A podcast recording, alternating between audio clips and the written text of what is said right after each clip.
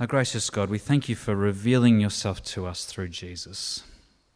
We thank you that, especially at Easter time, uh, we hear of the incredible news of your love for us, your great love in sending your Son, our Lord Jesus, to take our place on the cross, your great power in raising him from the dead. Thank you for the offer of new life that you make to all people through Jesus. And thank you for giving us your word, the Bible. Uh, we pray as we hear it read and as Jeff speaks to us about the resurrection of Jesus from the dead. And please, Lord, give us the ability, not only the ability to understand, but hearts that are soft to you. Uh, please soften our hearts before you. Help us to receive the grace and forgiveness and life that you freely give through Jesus. And we pray that in his name. Amen. So today's passage is from 1 Corinthians 15, starting at verses 1 through to 11. now, brothers and sisters, I want to remind you of the gospel I preached to you, which you received and on which you have taken your stand. By this gospel you are saved, if you hold firmly to the word I preached to you. Otherwise, you have believed in vain. For what I received, I passed on to you as of first importance that Christ died for our sins according to the Scriptures, that he was buried, that he was raised on the third day according to the Scriptures, and that he appeared to Cephas and then to the twelve. After that, he appeared to more than 500 of the brothers and sisters at the same time, most of whom are still living, though some have fallen asleep. Then he appeared to James, then to all the apostles, and last of all, he appeared to me also, as to one abnormally born. For I am the least of the apostles, and do not even, be des- or do not even deserve to be called an apostle, because I persecuted the church of God. But by the grace of God I am what I am, and his grace to me was not without effect. No, I worked harder than all of them Yet not I, but the grace of God that was with me. Whether then it is I or they, this is what we preach, and this is what you believed.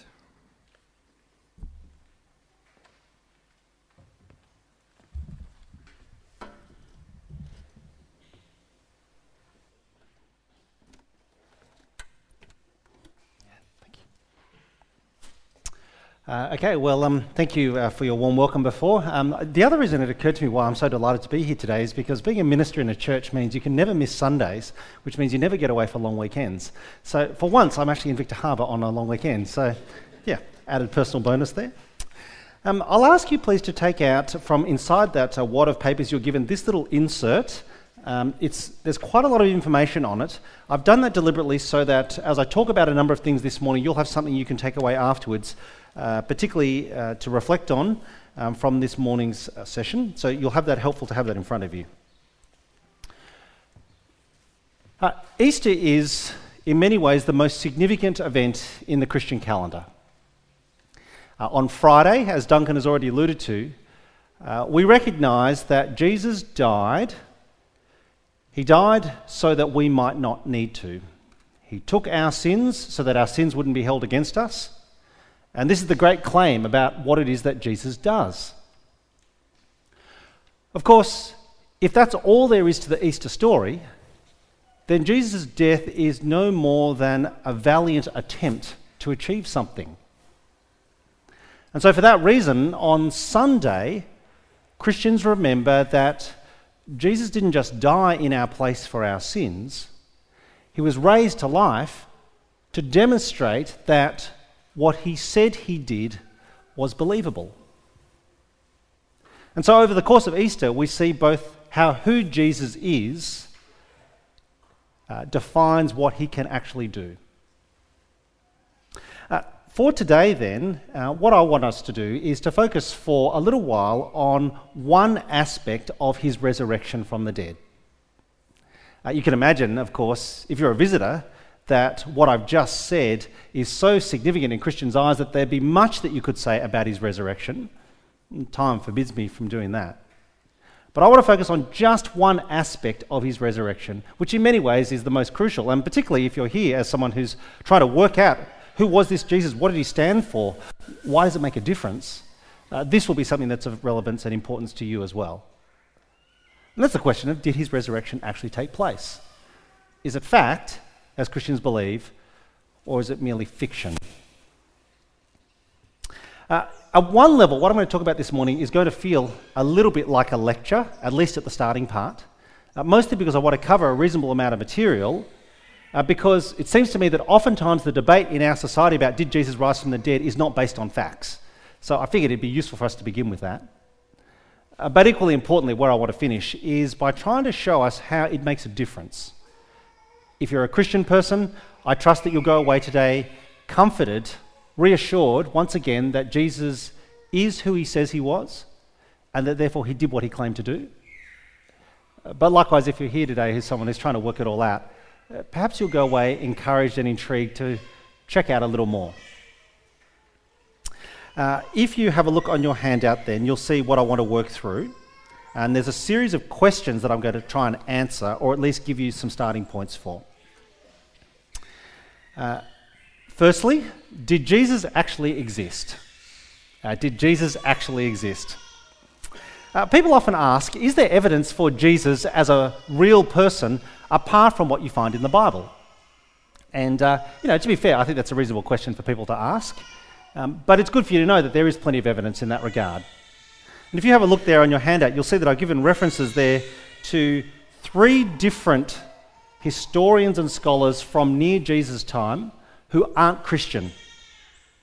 Uh, Josephus, uh, who's a Jewish writer and scholar, uh, he speaks of a man named James, the brother of Jesus, who was called the Christ. Uh, Tacitus, a Roman historian, writing uh, within the lifetime of Jesus' hearers, uh, writes of, um, you can see there, he's talking about the Emperor Nero. He fastened the guilt and inflicted the most exquisite tortures on a class hated for their abominations, called Christians by the populace. Christus, from whom the name had its origin, suffered the extreme penalty, that is, crucifixion, during the reign of Tiberius at the hands of one of our procurators, Pontius Pilate. And thirdly, you'll see a reference there to a fellow called Pliny, uh, the Roman, a Roman uh, governor around uh, at the start of the, second, of the first century. Uh, there he speaks of Christians. It was their habit on a fixed day to assemble before daylight and recite by turns a form of words to Christ as a God. Now, they're just snapshots of people who, at the time, who weren't Christian, nevertheless acknowledging that Jesus was a real person. And I, I kind of just want to briefly deal with that because sometimes you hear people say, but Jesus never existed. I, I just want to say, I, I don't think that's actually a fair thing for anyone to say at all. There's too much evidence, both from within and without the church, that he was a real person. Okay, of course, most of what we know about Jesus comes from the Bible. And so, again, rightly, people often want to know how reliable is the Bible? Uh, let me say a couple of things about that. Uh, now, in what I'm about to say, I want to acknowledge I'm not a professional historian. Uh, so, if you are, no doubt we'll have a conversation afterwards about some things I'm going to say. But what I'm going to talk about is general, generally true and uh, accessible, I think, to most of us. Uh, when it comes to looking at the reliability of old documents, like the Bible, uh, you know, we don't actually have the original anymore, obviously.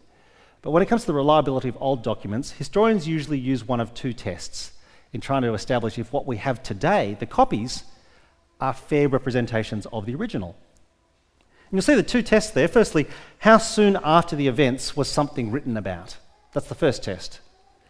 Uh, so, an event takes place, people start writing about it, how close in time were they is one way of measuring the reliability. It's not the only, but it's one way of measuring the reliability of a document. And I've given you just a couple of comparisons there. Uh, many of you will know of Alexander the Great, uh, the um, famous general who was said to have conquered all the known world by the time he was 30 and wept because there were no more worlds left to overcome. Uh, he died, uh, we know, we understand, around the year 323 BC. Uh, but the first record of his death doesn't happen for many hundreds of years later, nearly 450, in fact. Uh, by comparison, uh, Jesus, Jesus of Nazareth, died in the year AD 30, and the first written records are appearing within 20 years of his death. Now, that again doesn't mean that the records are necessarily entirely true and believable, but it is one way of assessing are they reliable records of what took place. And the second test that you'll see there, if the original is lost, uh, which of course is the case, we don't have the original manuscript that was written by any of the Bible writers, but if the original was lost, uh, then how many copies do we have now and how close are they in time to the original? Again, that kind of makes sense, doesn't it? If you don't have the original document, then the copies that were made, are they very near in time and are there lots of them? Because if there are lots of them, you can check them against each other, and if they all line up, that would at least give you more reason to believe that they're reliable. Uh, again, I've given you a couple of comparison events uh, for documents of antiquity. Uh, Homer's great Greek poem, the Iliad. Uh, you'll see there that there's a number of copies, uh, hundreds of copies. Uh, although the gap in time between when they were originally written and the oldest copy we have now is quite significant nearly 900 years. Uh, another comparison uh, Tacitus, who I mentioned earlier, a Roman historian who writes about the history of Rome. Uh, well, he wrote a number of books describing Roman history.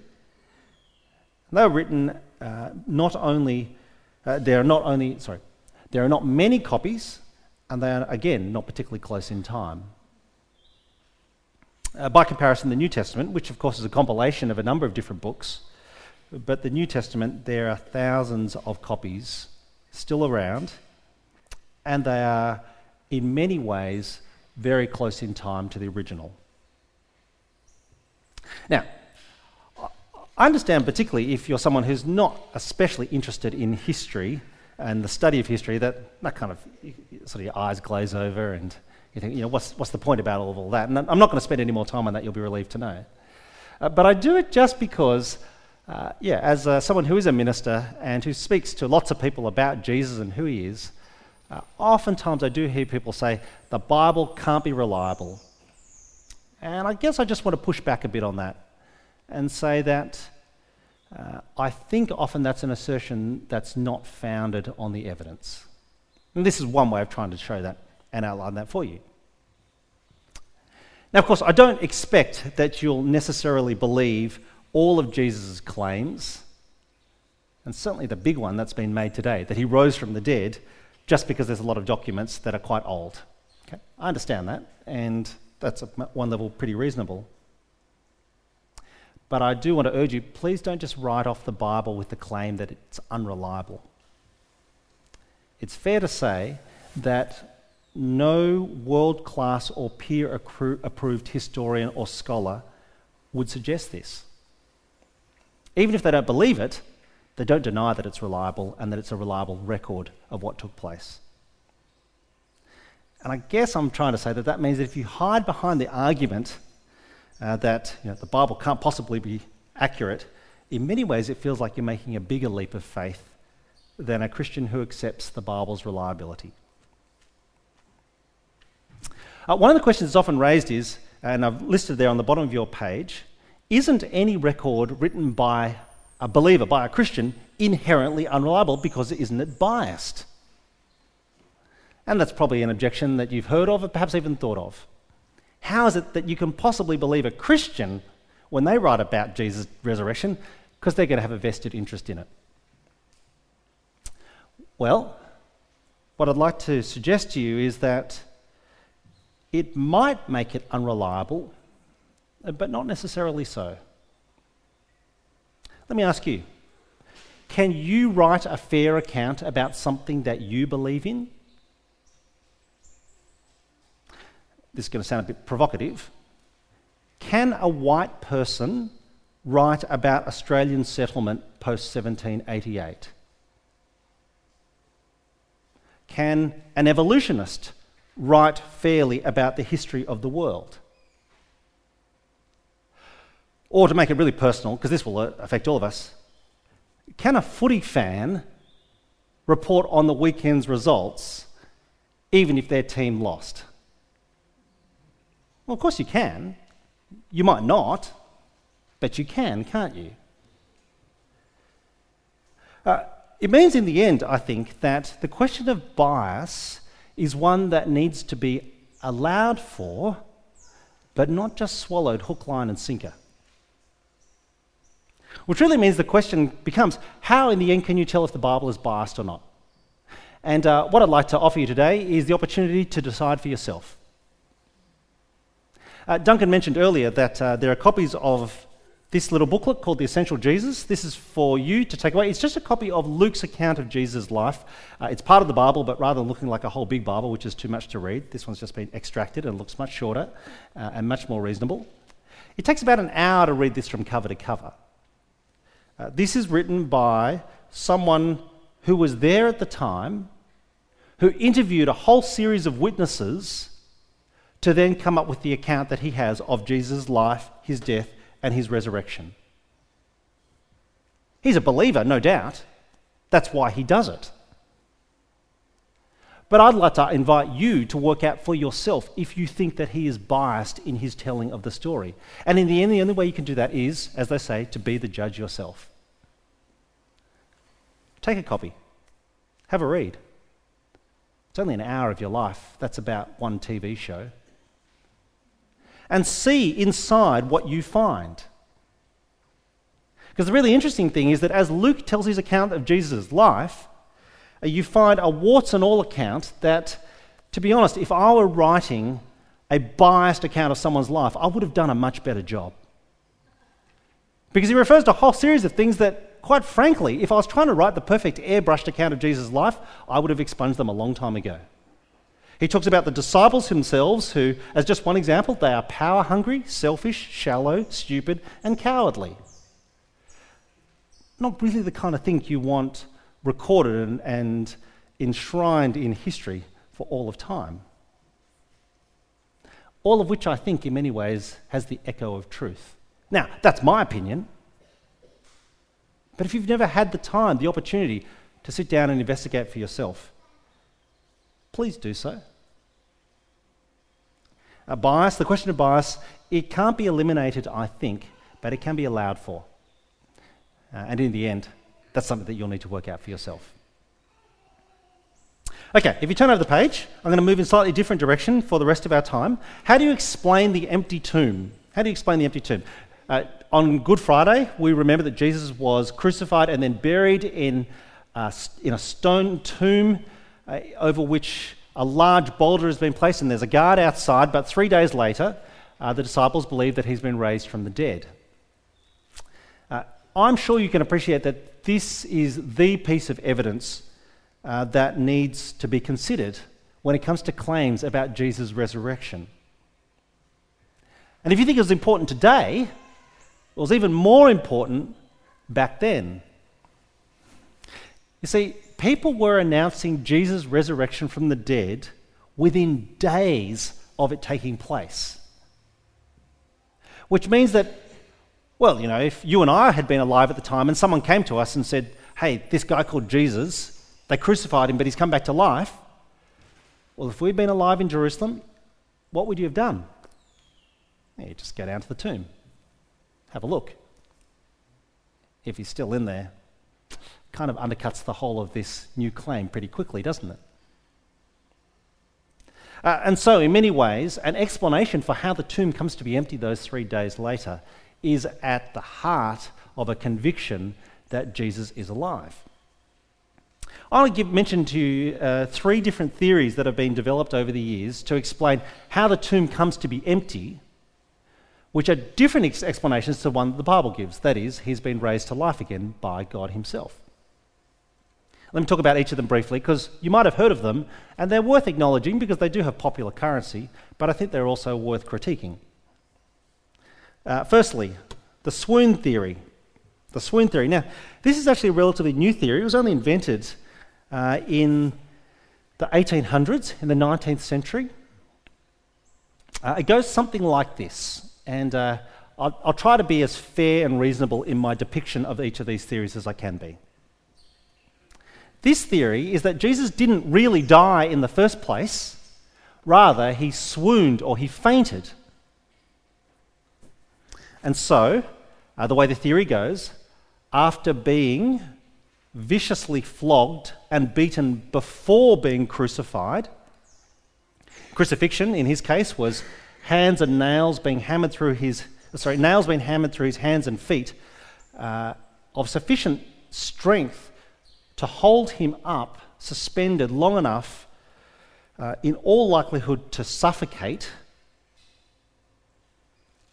uh, the swoon theory then goes that actually he doesn't die at this point, rather, he loses consciousness, he faints or he swoons, uh, sufficiently well to deceive the Roman soldiers who have been charged with executing him, uh, who double checked that he was dead before they took him down by shoving a spear through his side, uh, at which point a mixture of blood and water flows out. Uh, and at this point, I'm, again, I'm not a doctor, but I understand that blood and water flowing is a sign that the heart has stopped beating because uh, red blood cells and water and plasma separate at that point. They flow from his side. So they think that he's dead, but actually he's not. They think that he's dead. What they do is they take him down from the cross at this point and they carry him to the tomb, which is a little way away. Uh, all along, he continues to fake being dead. He doesn't stir once. Uh, and they lay him in there and they put the stone over the front. And in the near pitch black darkness of the tomb, which in Palestine at this time of year reaches almost hypothermia inducing cold overnight, at some point in the dark, he revives himself, ignores his near fatal injuries, not quite fatal, but near fatal injuries, uh, and then he uh, busts his way out of this tomb and overpowers the soldiers who are there before fleeing into the night. I said I want to be reasonable, I don't want to be facetious, but in many ways, I think it's kind of beyond belief that he wasn't actually dead. Um, and I think there's a reason why, to be really blunt, no one thought of this idea for nearly 1800 years. There's one possible explanation. Second possible explanation, you might have heard this one the Jews and all the Romans hid the body. Uh, the Jews who wanted Jesus dead, the Romans who carried out the execution, the theory goes the reason there's no body in the tomb is because they came sometime between Friday and Sunday, they stole the body away, uh, and the reason they did that was so that they could stop Jesus' disciples claiming that he'd been raised from the dead. Because presumably at that point, what you do, if there's a bunch of Christians running around saying, oh, Jesus raised from the dead, well, you just say, well, we've got the body. Kind of undermines the whole thing. That's how this theory goes. Uh, and again, I suppose it's a reasonable theory apart from the fact that I wonder why they never did. Why did they never produce the body? Surely that would have been the quickest way to get rid of this new growing Christian religion. Maybe they lost it, I suppose, or misfiled it somewhere, but I presume they didn't produce it because they didn't have it. And the third explanation that's often been given is that the reason Jesus' body isn't in the grave three days later is because the disciples took it. The disciples took it. And of course, this is the one that anyone that appeals to anyone who likes a good Da Vinci Code style conspiracy theory. You know, the disciples came along, they nicked the body, then they started saying Jesus is alive. Of course, no one can find the body to prove that he's dead because the disciples are the one who are hiding it. Amongst the many difficulties with this theory, I think, is the fact that Jesus' disciples were absolutely gutted by his death. They'd scattered, gone into hiding. Seems pretty unlikely that somehow these ordinary, ordinary Jewish men and women could have mounted an attack on armed guards in such a short amount of time and succeeded. And here's the point uh, not one of them ever recanting, not one of them ever admitting that in fact it was all just a hoax, just a cover up. Uh, I think that's significant because uh, we know that 11 of the 12 of the first, apostle, uh, first disciples were either murdered or executed for claiming that Jesus was alive. You know, I suppose it's possible that subsequent generations of Christians have been deceived, uh, but this theory says that those who were there at the beginning, uh, those who knew the truth, those who worshipped a leader who preached an almost bloody minded insistence on the truth. Nevertheless, this theory says those ones were liars to the very end. Well, they're different theories, and I encourage you to explore them uh, because, as I said, this is the piece of evidence more than any else uh, that points to what Christians believe is Jesus' resurrection from the dead. And so let me say something at point four before I try and draw some conclusions for us. Um, how did people at the time respond to the claim that Jesus was alive?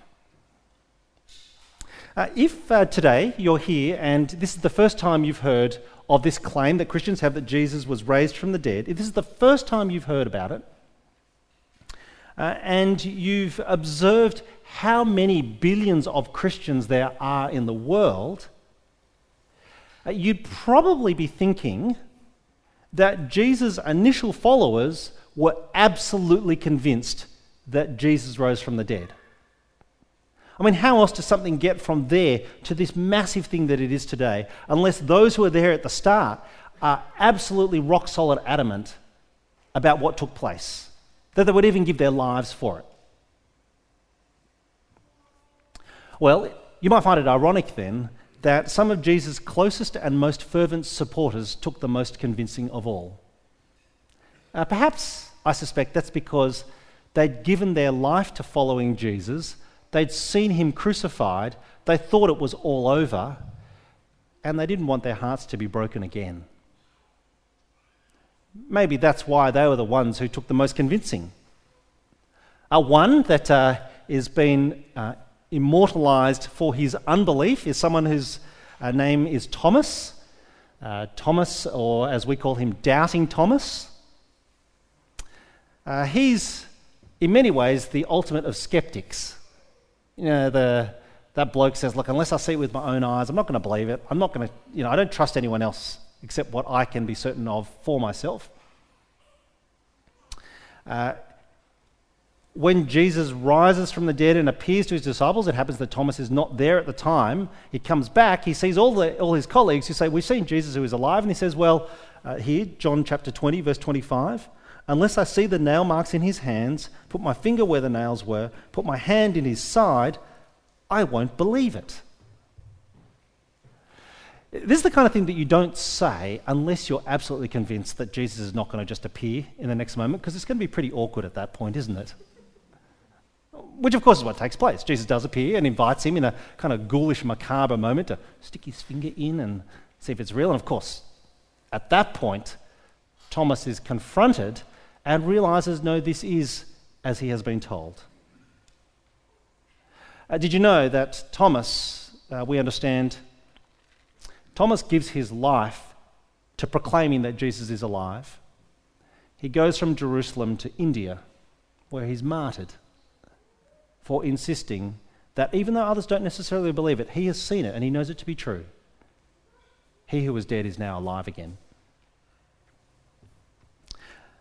Uh, that's a disciple who took convincing. Even more profound, I think, is the effect on some of Jesus' enemies. Now, of course, not everyone who is against Jesus after his resurrection believes in him. In fact, many don't. Most don't, but some do. And in their testimony, we see some amazing stories. One of them is a fellow by the name of Saul. Saul from Tarsus. Uh, he is, uh, well, he has the ignoble, um, I guess, label of being the first person, being present at the first death of a Christian.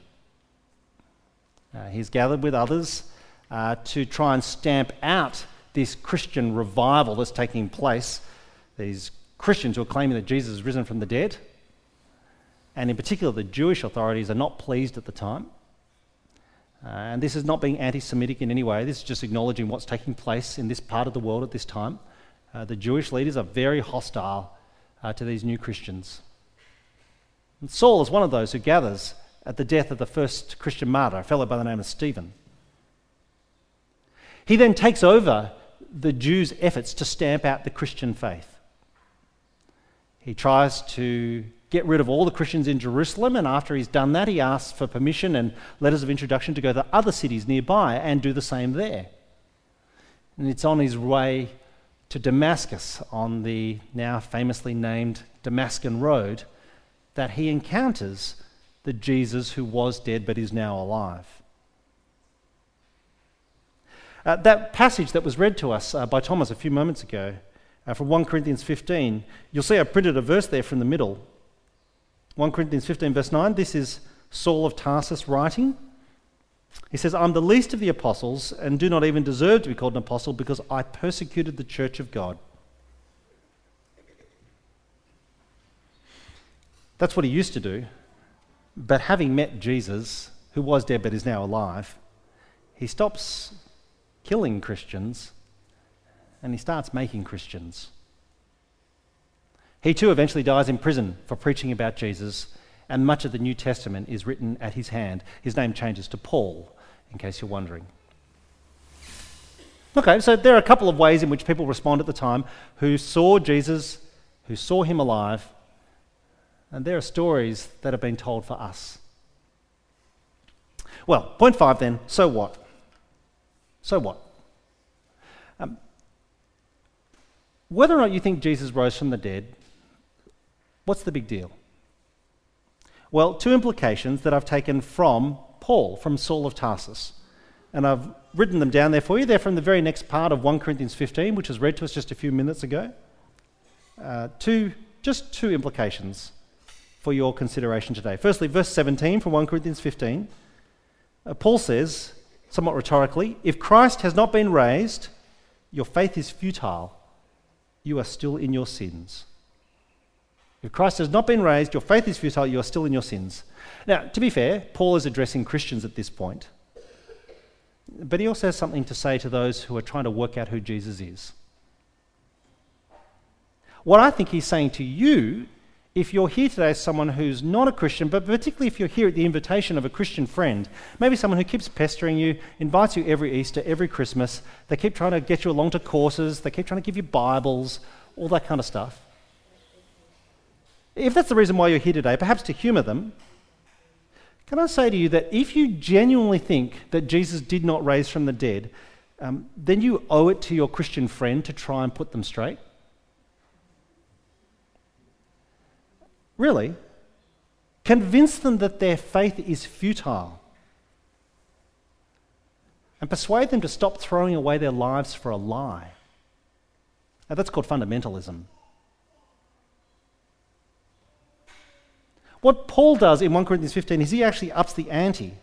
He says not just that your faith is futile, but he actually says you're still in your sins. Which means that, in fact, Christians who live by this incredible hope and conviction that our sins have been taken away by Jesus, we're deluded. And it means that we, like everyone else, on the day in which we stand before the Lord Jesus, will stand there in an even worse situation. We think that we're okay, but in fact, we're not.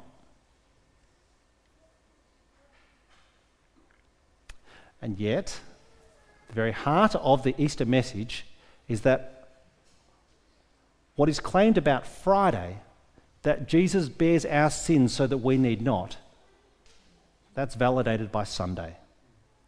In the claim that Jesus is who he says he is, he is the Son of God.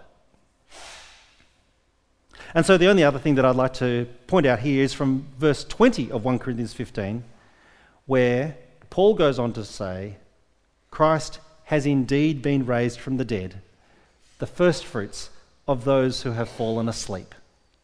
Christ has indeed been raised from the dead, the firstfruits of those who have fallen asleep. Now, just to be clear there, where he says fallen asleep, that's just a euphemism uh, for those who have died. But it's entirely apt and appropriate, I think. It's the right euphemism to use, that of falling asleep, for someone for whom Christ has already died.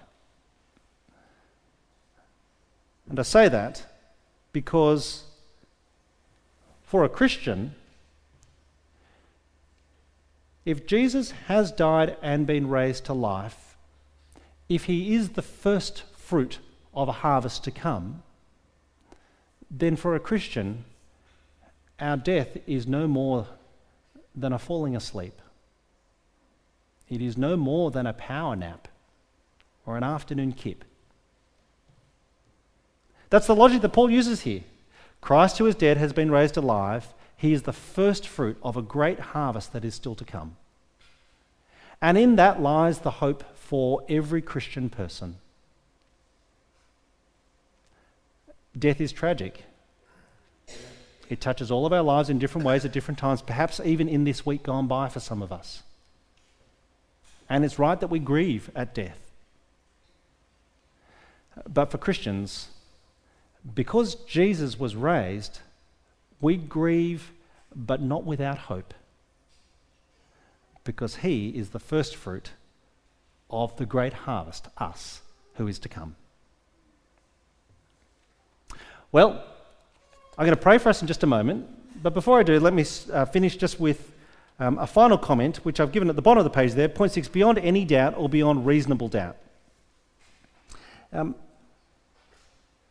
I'm well aware that for many of us, particularly given the magnitude of what is claimed about Jesus, before you'll believe, you think something like this Yes, that's all nice and well, but I want to have all my questions answered first. What I'm really looking for is no doubt before I'll believe, as opposed to what I've said here reasonable doubt. At one level, that seems like a fair thing to say, uh, although I guess I just want to point out that that's not how we operate in most of our life.